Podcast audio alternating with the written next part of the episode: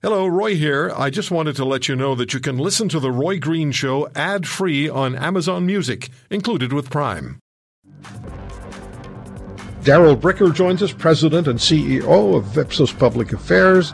And Ipsos did a poll for Global News, and they found that, well, do many polls for Global News, 46% of Canadians sympathize with the trucker convoy, but many disagree with their tactics. And again, what I find particularly interesting is 18 to 34 year olds over 60% sympathize with the truckers. Darrell is also the author of the book that I believe be- belongs in every house in this country, and that is Next. And it's what's coming our way in every aspect of our Canadian life. The book is called Next. Darrell, 46% of Canadians sympathizing uh, with the frustrations of the trucker convoy. 18 to 34 year olds, it moves to 61%.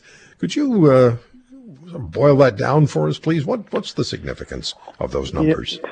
Well, thanks, Roy. Um, uh, what we're seeing out there is that uh, there's really two elements to this. One of them is what do you think about the truckers and their tactics, and the other one is resonance with a general mood. And where the 46% comes from is resonance with the general mood. It's almost like storm. There were people were storm clouds. Their opinions were storm clouds on the horizon. You could see the electricity kind of flashing around in the in the clouds, and it was looking for a place to discharge, and it discharged in Ottawa. And people feel that that matching of that mood around what's going on in Ottawa is what they support. People are frustrated. They sense the frustration that's coming out of Ottawa. But when they get down to the details of who's doing this and, and uh, specifically what's happening in Ottawa, much less support. It's not as though we didn't see this coming. You have warned about this for quite a long period of time. And you said people would express their frustration and direct their frustration toward politicians. And we're, we're seeing that. Uh, is the, um, is the, is the, are the numbers broken down regionally? Is there regional division or is it consistent across the country? Well, that's that's a really good question. Um, we have the normal political distributions that you would think about. So, uh, you know, if uh, the a- national average for support for uh, the the truck protests is uh, 46% in Alberta, Manitoba, Saskatchewan, it's it's it's close to 60%. So there's you know that that regional type of thing. Uh, and you also see it in terms of partisanship. If you're a conservative, you're more supportive of it. If you're a liberal, less you're less supportive. But what's really interesting in these data are the things that you pointed out. Uh, you pointed out in the introduction, which are things like younger people being on more side, uh, more on the side of the truckers, and and and and also the less affluent.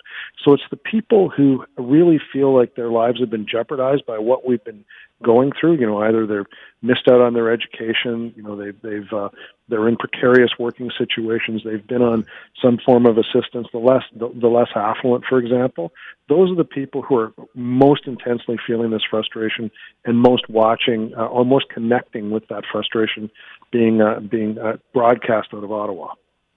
So, as this eventually runs out of steam, and it will, or there'll be some ending to it, will come.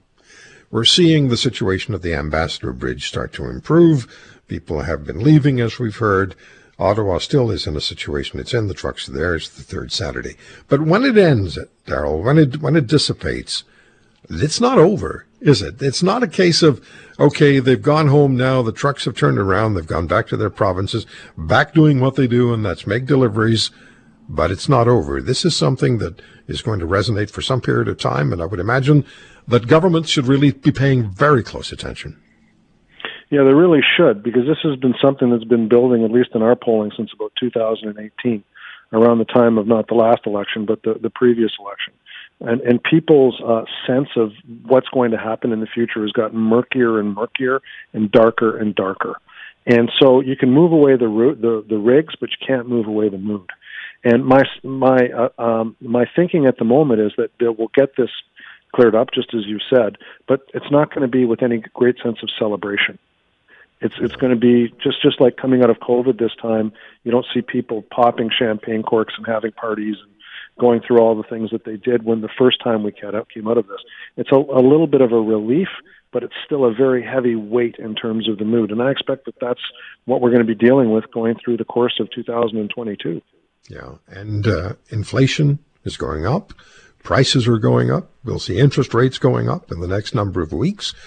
We will uh, We'll see uh, carbon taxes increase the, the price of fuel. So that will just add, if I may say it again, fuel to the fire, to the public opinion fire. And what I found particularly interesting, one of the things I found interesting in your in your poll was almost 50% of Canadians felt that Trudeau should negotiate with the truckers.